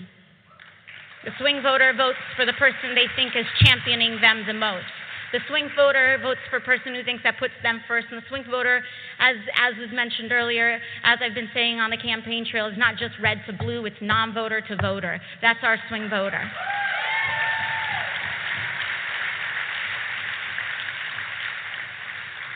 It's no mistake, it is uh, no secret that over the last 10 years we've lost a lot of seats in this country. We've lost a lot of state assembly seats, city councils, gubernatorialships, mayoralships. We've lost the House, the Senate, and the presidency. But that's all right, because it's always darkest before dawn. It's always darkest before dawn. Every time we knock on a door is a ray of sunlight. Every time we pick up a phone, it is contributing to that light. And right now, we need a burst between now and November.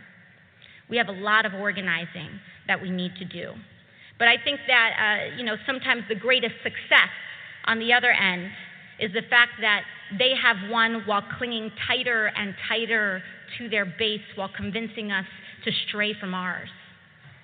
We need to realize the consciousness of the Democratic Party, I believe. And I believe that it's time to come home. I think it's time for us to come home. It's time to remember that universal college education, trade school, a federal jobs guarantee, exploration of a universal basic income were not all proposed in 2016. They were proposed in 1940 by the President of the United States by the Democratic President of the United States.